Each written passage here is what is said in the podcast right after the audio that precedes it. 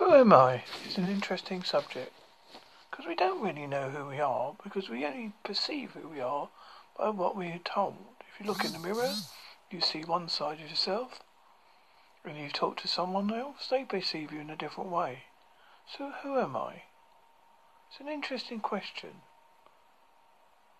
I would like to hear some replies. Who am I? At this. Thank you. Please reply.